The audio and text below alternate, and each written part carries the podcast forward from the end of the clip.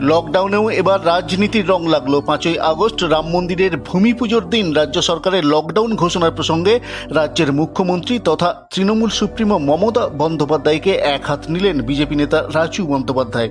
আজ জেলার বিষ্ণুপুরে দলীয় কর্মসূচিতে যোগ দিতে এসে সাংবাদিকদের জানান, রাজ্যের মুখ্যমন্ত্রী মানুষের ধর্মীয় ভাবাবেগ নিয়ে খেলছেন।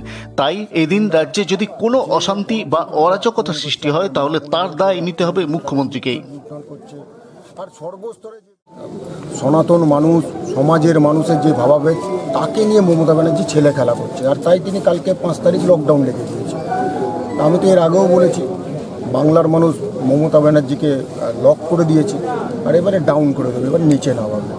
আর তাই তিনি মানুষের ভাবাবেগ নিয়ে খেলছেন খেলুক। আর কালকে তিনি চাইছেন যে পশ্চিমবঙ্গে একটা অরাজকতা সৃষ্টি হোক আহ, অশান্তির সৃষ্টি হোক। আর এই অশান্তি অরাজকতা যদি সৃষ্টি হয়, পুরো দায়িত্ব কিন্তু মুখ্যমন্ত্রী মমতা ব্যানার্জিকে নিতে হবে। আর সাথে সাথে দেখুন, পাঁচ তারিখে লকডাউন আর ওদিকে তিরিশে অগস্টে দেখুন কোনো লকডাউন নেই। তা মানুষ বুঝতে পারছেন যে ধর্ম নিয়ে কারা রাজনীতি করেন, মানুষের বিবাদের রাজনীতি কে করেন।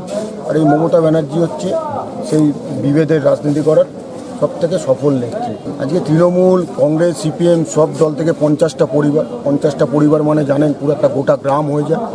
এরকম লাগাতার জয়নিং চলবে। মানুষ এই তৃণমূল, কংগ্রেস, এই মুখ্যমন্ত্রী মমতা ব্যানার্জিকে আর চাইছে না। এদিন দলীয় কর্মসূচিতে যোগ দেওয়ার পাশাপাশি তৃণমূল ও সিপিএম ছেড়ে বিজেপিতে যোগদানকারী প্রায় পঞ্চাশটি পরিবারের হাতে দলীয় পতাকা তুলে দেন বিজেপি রাজ্য পর্যবেক্ষক রাজু বন্দ্যোপাধ্যায়। এছাড়া বিষ্ণুপুরে ছিন্নমস্তা মন্দিরে দেশের স্বরাষ্ট্রমন্ত্রী অমিত শাহের করোনা মুক্তির কামনায় পুজো দেন তিনি। Bureau report Bankura twenty four x seven, Bishnupur.